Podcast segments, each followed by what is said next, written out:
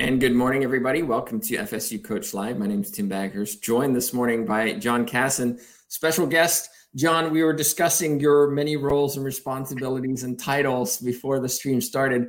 Uh, do us a favor and just explain a little bit about who you are, where you've come from, and what you're doing today.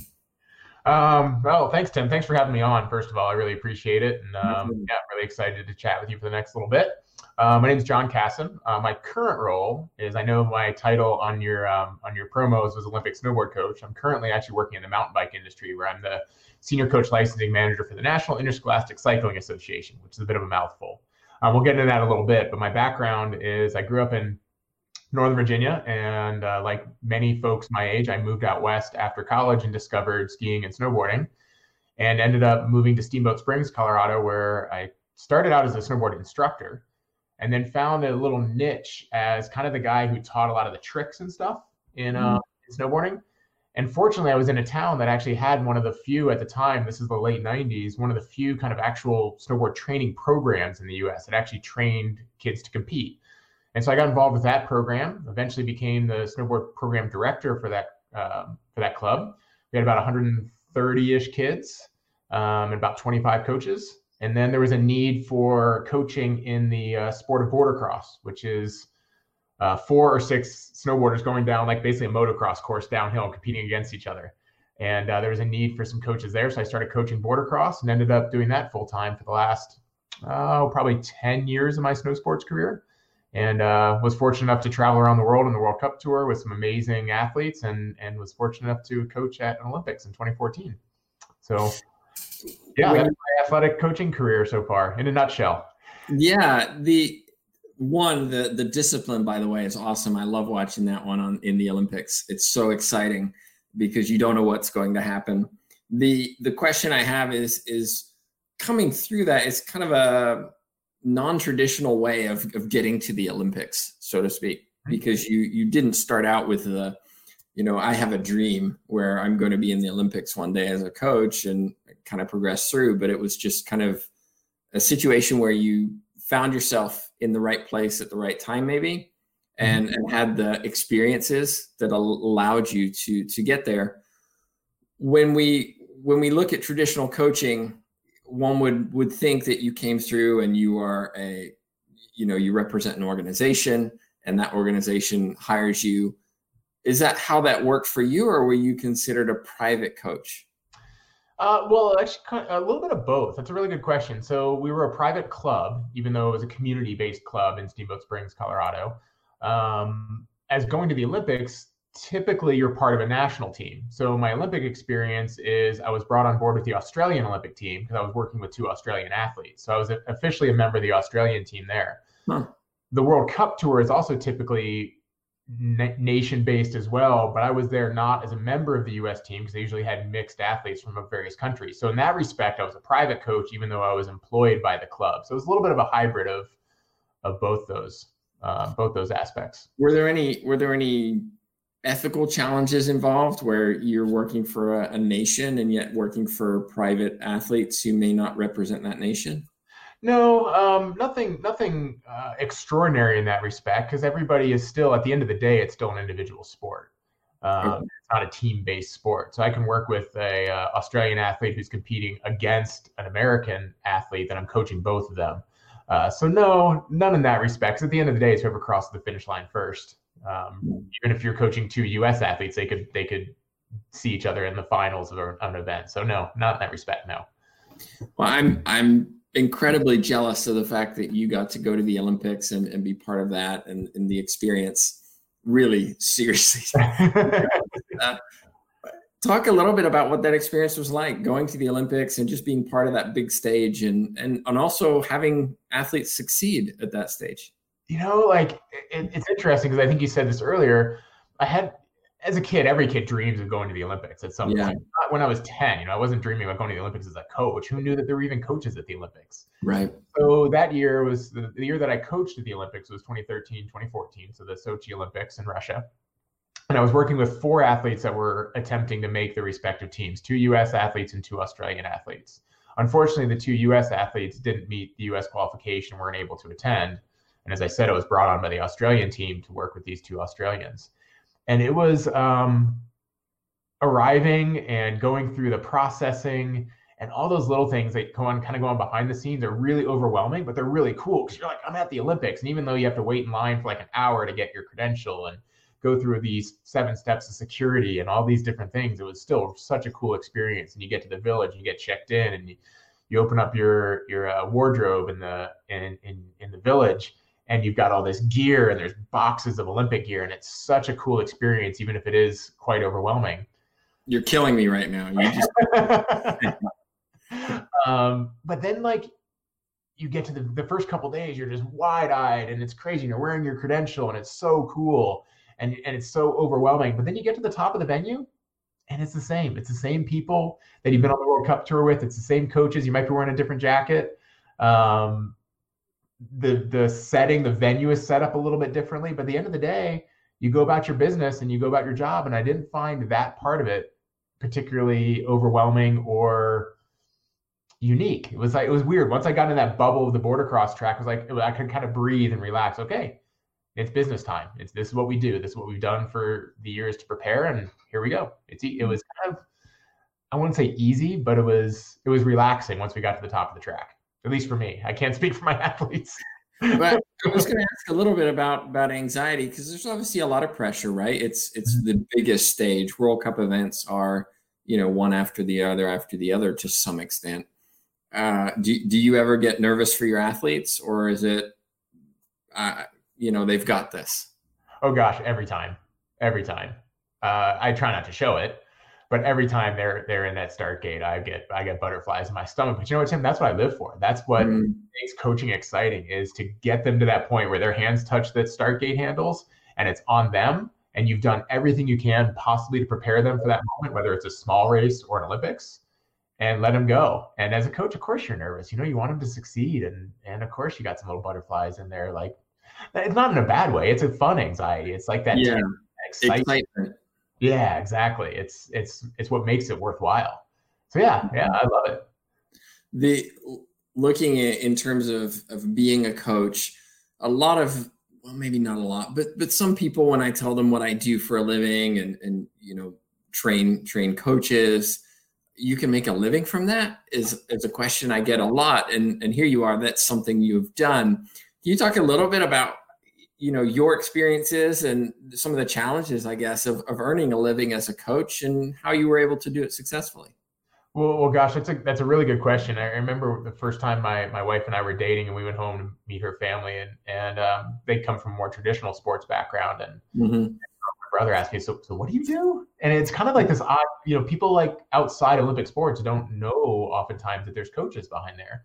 And uh and yeah, it's really challenging, especially in snow sports. There's not a ton of, well, there's not a ton of, of financial resources in any of the snow sports. So to make a living doing it is really challenging. You have to kind of, for a while, I was working summer jobs and mm. uh, trying to make ends meet during the summertime, but I loved what I was doing and it, and it drove me to continue doing it during the wintertime and not really worry about that aspect too much. at this point in my career, I can, I can do okay. I'm not, you know, I'm not an NFL coach flying around on private jets. Um, Many but, of us do not. No, no, not many are. Not many get that opportunity. But uh, you know, able to make a make enough of a living that that is uh, that allows me to to enjoy life the way I like to enjoy life, which is fairly simple. So mm. yeah, it's it's it was a challenge, but it, it worked out. When when we look at, at coaching as a whole, you know, financials, you know, earning a living from it can be a challenge. What are some of the other challenges that you've experienced as a coach? And you've talked about it a little bit being an individual sport. Do you do you find that a challenge in that maybe you don't have the the support network of having assistant coaches or or others who are around you to to make a team of coaches? Well, eh, that's certainly one of the biggest challenges, particularly in the in the private club environment that I was in. We didn't have a lot of resources to provide a an equipment manager we call wax hmm. Mm-hmm in the in the snow sports world, serviceman. We didn't really have that um, the funding to be able to do that or have assistant coaches.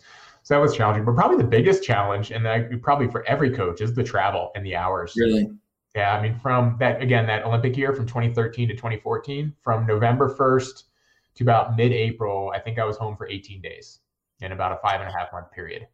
And that's not 18 days consecutively. That's two days home and then back on the road, and four days home and back on the road.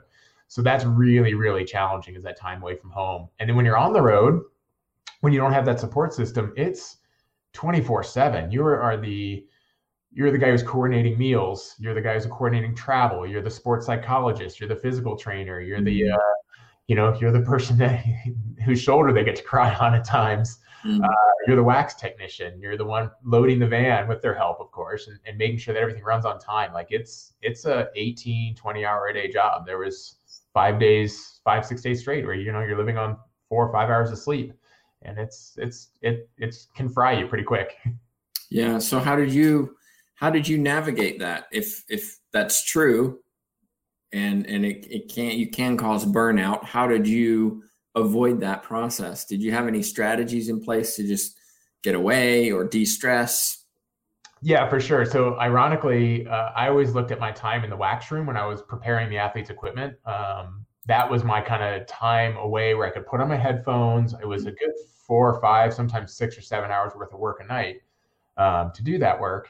Um, but I put on my headphones and I could zone out, listen to music. I could reflect on my day, reflect on what tomorrow is going to look like, make plans for what tomorrow is going to look like. It was kind of my alone, quiet time, and I really tried to make it that of course you're in a room with with other technicians and there's some banter going on and, there's some mm-hmm. interaction there but that was kind of some fun relaxed time. And then when i was home i really tried to like put work away and not deal with work and just spend time with my spouse in the off season. First thing we do when the when the season's over is go home and take a week long trip riding mountain bike somewhere. Uh, fortunately my wife um, was super supportive through this whole time. I did try and call her every day. Mm-hmm. uh, even if it was just to say hi i'm doing fine. I gotta run um, so that her voice honestly was was really helpful too. So yeah, I, I employed quite a few strategies that that helped me stay sane. And and to keep just to back up a little bit, that 2013-14 season, because it was the Olympic year, um, we were able to bring an assistant coach to the World Cup um, events, and we only had four athletes that year. So it was with two coaches and four athletes, it certainly took quite a bit of the stress away. But mm-hmm. previous years was me rolling solo, and that was tough. yeah, wow. The there's definitely a challenge there in, in terms of juggling time management and you mentioned sleep being yeah. a, an issue as well.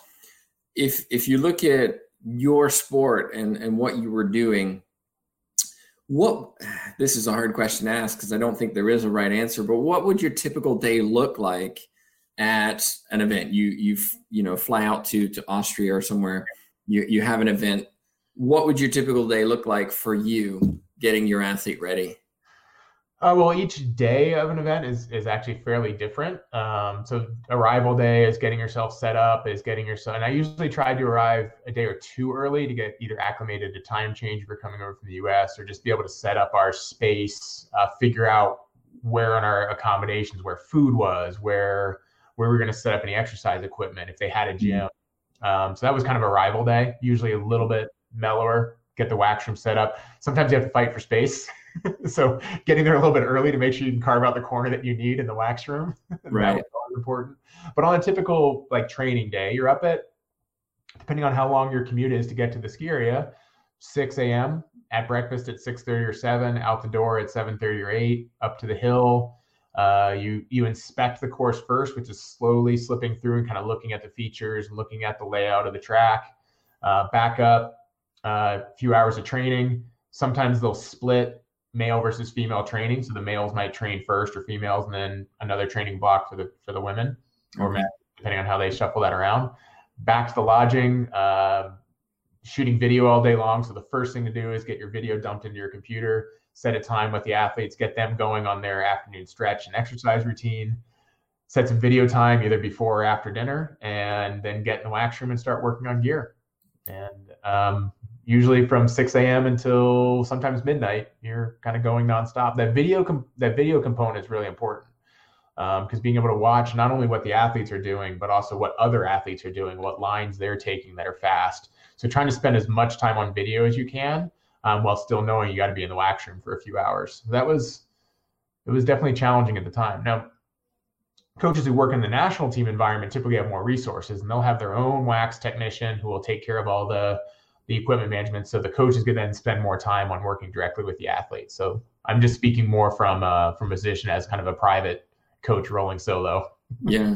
Well, and as a private coach, the, the responsibilities that you have are, are incredible. The fact that you just have to cover and be have expertise in so many different areas and be able to juggle all those effectively. Is is this a, a situation where part of your part of your salary is dependent on your athletes' performances, or do you get? I'm, I'm being nosy here, but this is new to me, and I'm and I'm curious. Is it you know if your athlete does well, you do well, or do you just this is your salary and hopefully your athletes do well regardless? No, there's there's I've never worked in an environment where there's any sort of of bonus um, at least from a payroll perspective, bonus based on performance. Sometimes the athletes, if they win any money, might buy you dinner, maybe take you out for a beer or two if they do well.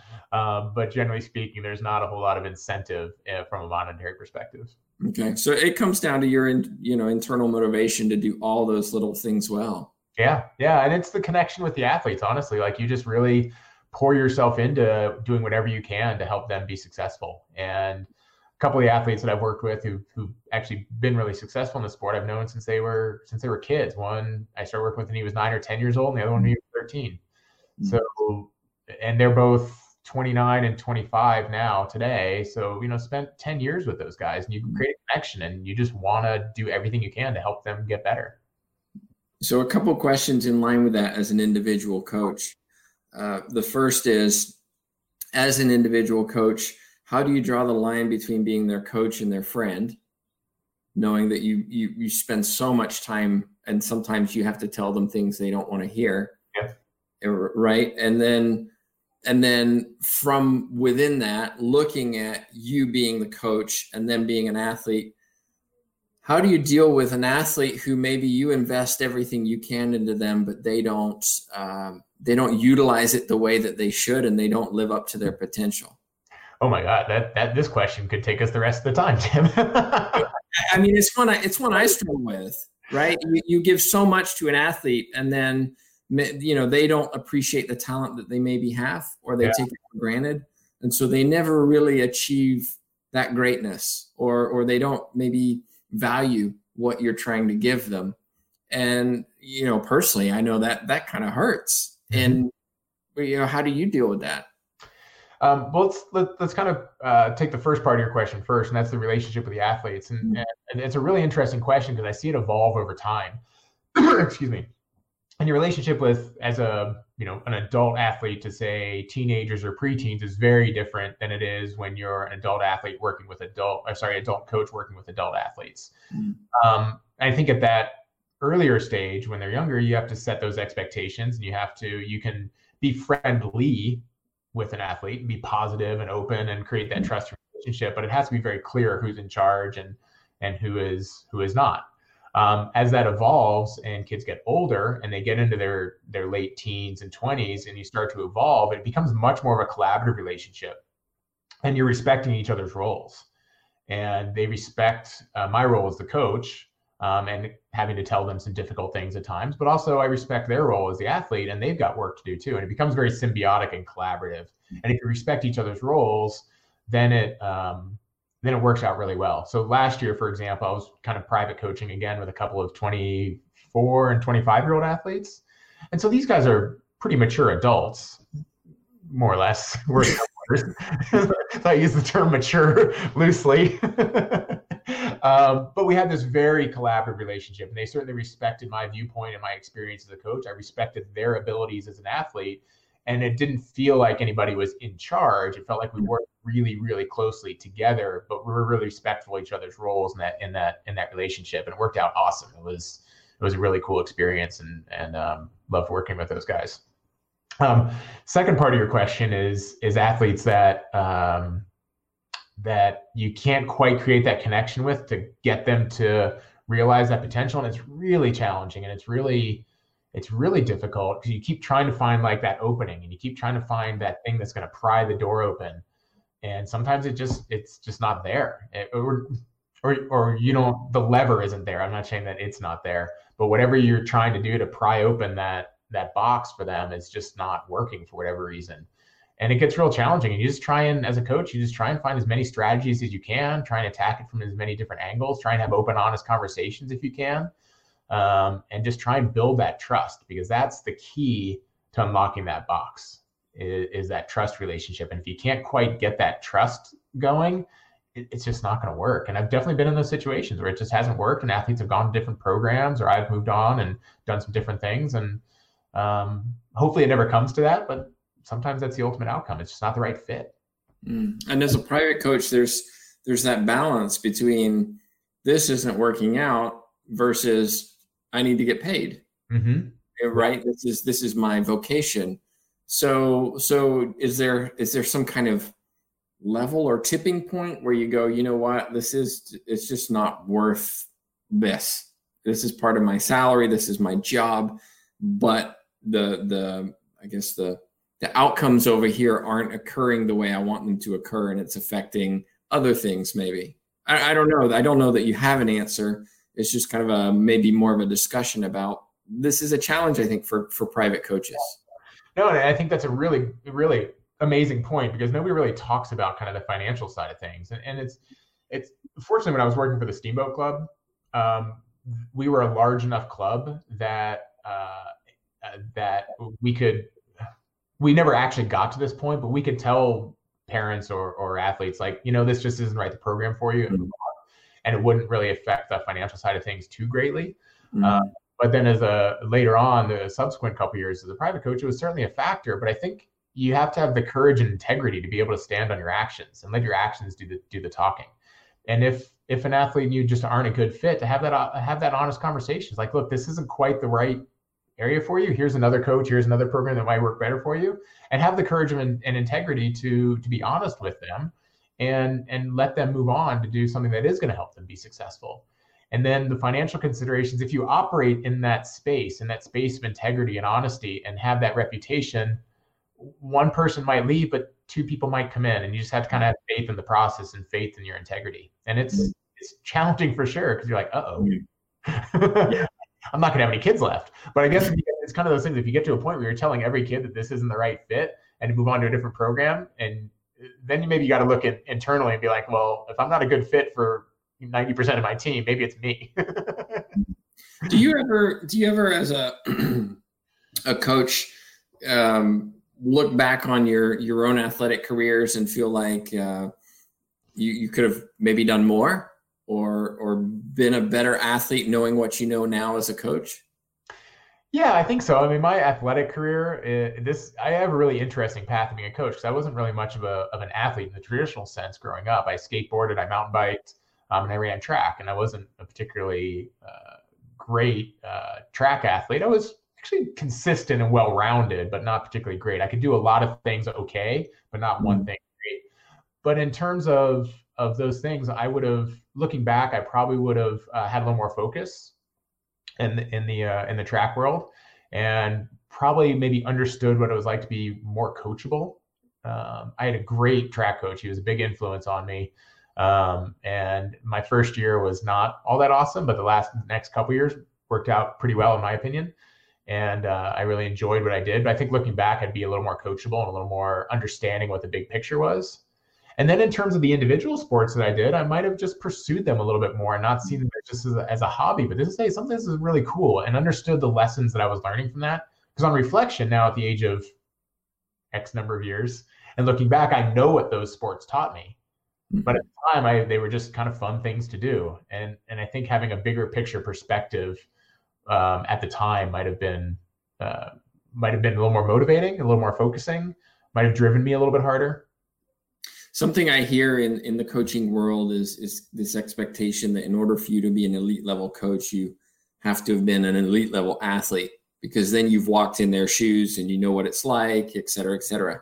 And that's that's kind of why I asked that question because I think there's a lot of coaches who who haven't you know been to the Olympics and won a gold medal but have become very, very successful coaches. So, as, as a coach yourself, how do you how do you navigate those challenges of of n- not having done some of the things that you're asking the athletes to do, and how do you earn that respect? Of we're going to listen to you even though we know that you've not accomplished the things that you're asking us to do.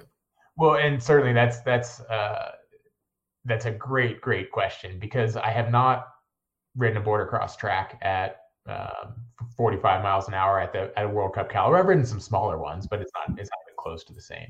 Mm. Um, I haven't competed at that level. I haven't competed at the Olympics. Um, uh, so, a, from a technical perspective, I don't really know what it's like to ride at that speeds uh, at that speed on a track like that. From a performance perspective, I haven't been an athlete at that level. So the way I've tried to tackle that is by uh, having people on my staff that have had that experience. So, for example, Olympic year, a couple of the guys that were helping me out did have that Olympic experience and were former athletes, so they could fill that that hole, so to speak. Mm-hmm. But I think overall, like what's what's enabled me to earn the respect of athletes competing at that level is the fact that I listen and the fact that I, I'm not the coach that tells them what to do, but I try and create a collaborative environment where you're the one doing it on the track. Tell me what you feel, what you think. I'm the one watching what you're doing and what the other athletes are doing. Here's what I'm seeing is going on. Let's figure out a solution together. Mm. And so I've never been a very dictatorial, controlling, do this command type of coach. It's always tried to be very collaborative. And I think that's how I can overcome some of that is truly listening uh, and observing and trying to understand what's going on, but but in but really trying to listen and understand what the athletes are saying about what they're feeling out on the track. It's a great point, and and I think anybody who's listening who is early on in their career perhaps the reputation of your athletic experiences is more important than as you age in and become more and more experienced. I think you would agree with that, right? As you become known as an expert coach, less attention is given to well, what was their athletic career, right? Like, for sure, for sure. And and I got, I was fortunate enough to get in on this uh, the sport of boarder cross in a fairly early stage, um, just as it was announced that it was going to be an Olympic sport. Um, and so I was able to, and I was able to work with some athletes as they kind of moved up through the ranks um, so I started working with athletes that were 12 and 13 years old. And I kind of followed them through the North American Tour and through Junior World Championships and into the World Cup and then to the Olympics. So I was able to learn and grow right alongside with them as well. So, and then once you're there and have done it, then you kind of have the experience and to some degree the reputation as being being uh, capable of of leading a team at that level. Yeah, yeah. Uh, by the way, if you're just joining us, we're talking with John Casson. If you have questions for him about coaching in general or specifically winter sports, be sure to put them in your chat box. But I want to move on because you're not just doing winter sports now. You've you've moved into something else. Talk a little bit about what you're doing now. Uh, yeah, so I've kind of um, fully pun intended switched gears, and my, I mentioned before my other path in life has been mountain biking, and I'm currently working for the National Interscholastic Cycling Association, which manages and oversees um, high school mountain bike leagues around the country. We're in 31 different states, we call leagues, and uh, have about 30,000 athletes and about 11,000 coaches. I'm the uh, coach licensing manager, senior coach licensing manager, so in charge of all the coach education programs. And to back up and and and throw a little background in there, I did take a break from snowboard coaching for three years and work for the US ski and snowboard team as the director of education and coach education manager. So I've actually kind of parallel to the snowboarding career. I've also done quite a bit of work in the coach education space in snowboarding and now in mountain biking. So yeah, switch gears and gone into mountain biking. And, and mountain biking isn't just this random sport. You, you we talked before the show that you're a big mountain biker and always have been. Yep. Yeah, I started mountain biking before I started snowboarding, um, and actually mm-hmm. mountain biking that that inspired me to move out west after college. Um, and that's when I picked up snowboarding. Just kind of right place, right time to make snowboarding a career, snowboard coaching a career. And then the opportunity came up to move into the mountain bike realm in um, kind of late of last year, and uh, I kind of jumped at the at the chance. So it was cool. Well, you're unique because you've been a private coach. You've also coached for for you know a national team. You've been across different levels and different sports. If I can pick your brains from a coaching education point of view, where do you think coaches are lacking when it comes to what they need to know? If i'm offering a coach education program what should i be teaching them that, that you see as lacking in coaching uh, at the moment?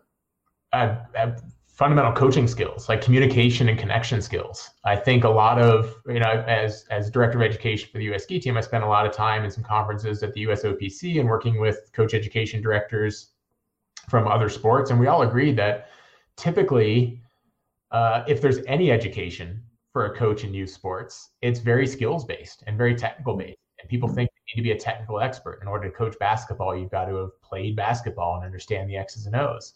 Oftentimes in youth sports, and the younger the kids are, it has it has almost zero to do with the skills. I won't say zero, but that's just a small part of it. It's getting it's inspiring kids to be passionate about the sport. It's inspiring kids to have set goals and understand how to achieve them. So it's kind of those soft coaching skills that I think are lacking, particularly in youth sports. Hmm. What about what about professional sports or not? I mean, youth sports can be. It depends on the age, but in terms of you know a professional coach like you rather than you know a volunteer coach in a, a PB league. Um, you know, at the at kind of the highest levels, I think it's it's along the same lines. You end up like starting to look at kind of your coach philosophy and what it means to be a coach and what motivates you to be a coach at that level. You you you asked before about kind of performance bonuses. It's definitely mm-hmm. not most sports. It's definitely not about the money. Mm-hmm. Uh, so kind of understanding why you do it, what motivates you and drives you to do it, and how that can reflect in your team culture and team philosophy.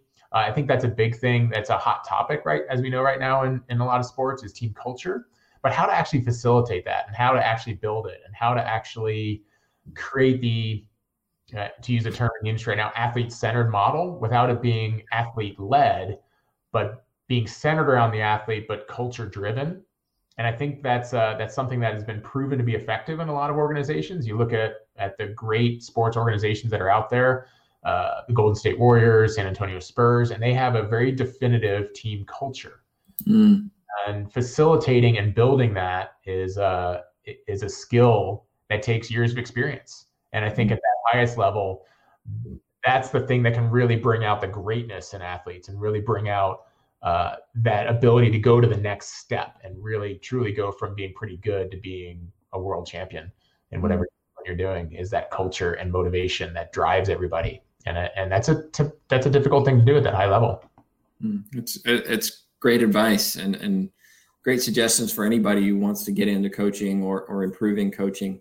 So if if we look at young coaches or coaches who are looking to get into a sport or move up in the sport given your experiences, what kind of advice would you have for them beyond working on the culture and philosophy? Well, make, well, first of all, let's make sure you love doing it. Make sure you you're you're make sure you love working with people. It's not about your sport necessarily. You're not about the sport, but get into it because you love working with people and you want to you want you truly desire to see people get better and improve. And that's if, if you really truly believe that, then coaching it can be right can be the right path for you. Uh, beyond that, uh, be open minded, be intellectually curious, read books, keep yeah. your eyes open, listen to everything that's around you. Every, I always refer to it as the buffet.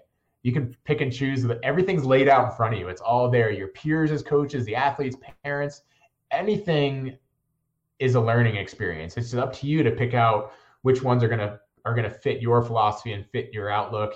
Um, even stuff that don't. You know, if you don't like bananas, you can put them on your plate anyway. uh, and just take all of that in and filter it all and use everything you do as a learning experience. Take that time to reflect, whether it's a really small moment um, or a big moment.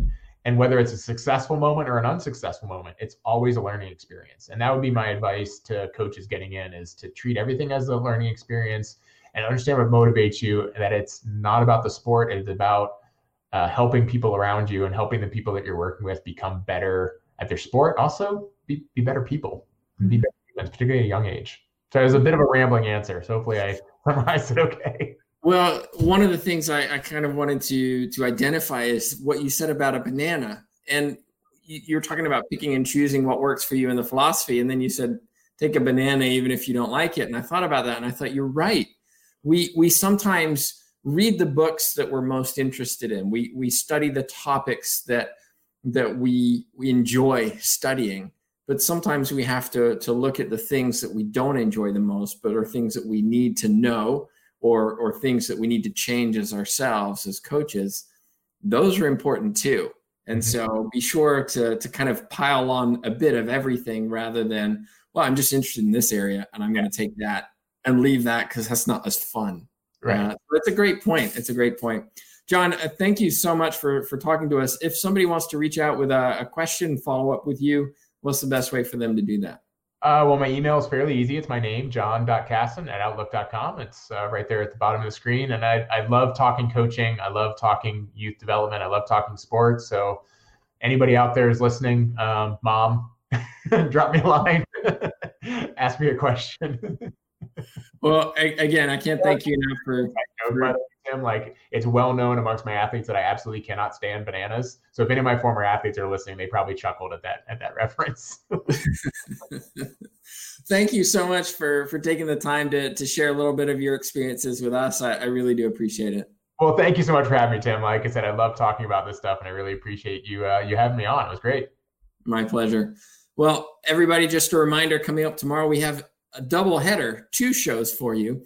11 a.m. Chris Babb is the college director of sport media at a university in Arkansas. He's also a former high school athletic director. He'll be talking about both of those roles and his experiences in those. And then in the afternoon at 2:30 Eastern, Charlie Ward, uh, the Heisman winner, the only Heisman winner to ever uh, win the Heisman and then go pro- play professionally in another sport um, like the NBA. So he'll be talking. He's also a head coach of basketball in a high school. So we'll talk about football, we'll talk about pro basketball, and then we'll also talk about being a coach in high schools. But on behalf of myself, Tim Backhurst, and John Casson, th- thanks so much for watching.